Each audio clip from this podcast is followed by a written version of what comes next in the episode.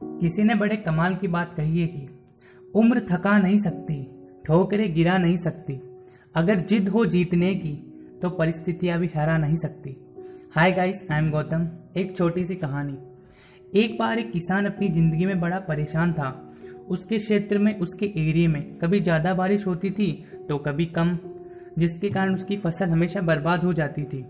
वो कभी अपने खेत से परेशान रहता था तो कभी अपने घर से परेशान रहता था। उसके घर में बीवी से झगड़ा हो, होते रहता था तो सोचता था कि बीवी नहीं होती शादी नहीं होती तो ज़्यादा अच्छा रहता। कभी बच्चों पर गुस्सा करता कभी नाराज़ हो जाता। बाद में उसको लगता कि मैंने फालतू ही गुस्सा किया।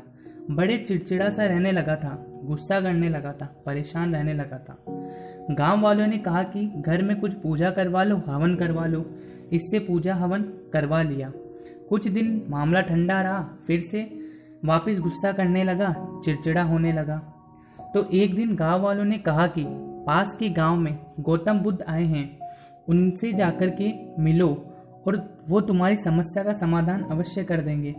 तो इस किसान को लगा कि गाँव वाले कह रहे हैं, इतने समझदार लोग हैं, इनकी बात मानकर पहले हवन करवाया था तो चला जाता हूँ।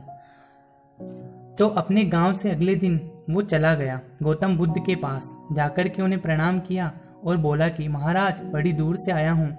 आप मेरी समस्या का समाधान कर दीजिए।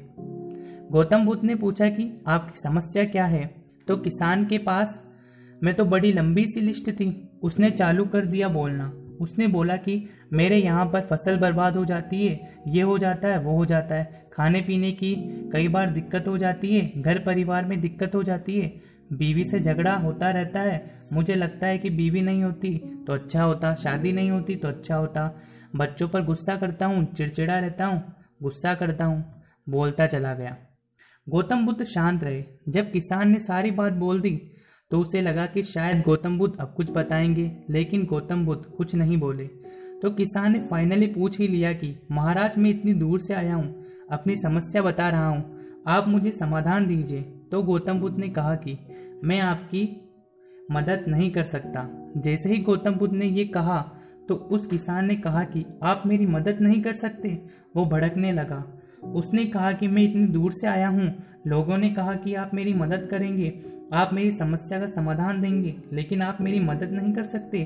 तो गौतम बुद्ध ने उनको समझाया, देखो, इस ज़िंदगी में ये जो जीवन का चक्र है इसमें तेरह सी समस्या हर किसी की ज़िंदगी में आती है। तुम्हारी ज़िंदगी में भी आई है और हर किसी की ज़िंदगी में आएगी। इसको हम आने से रोक नहीं सकते हैं। उस किसान ने कहा कि आप क्या मुझे फालतू की बात बता रहे हो?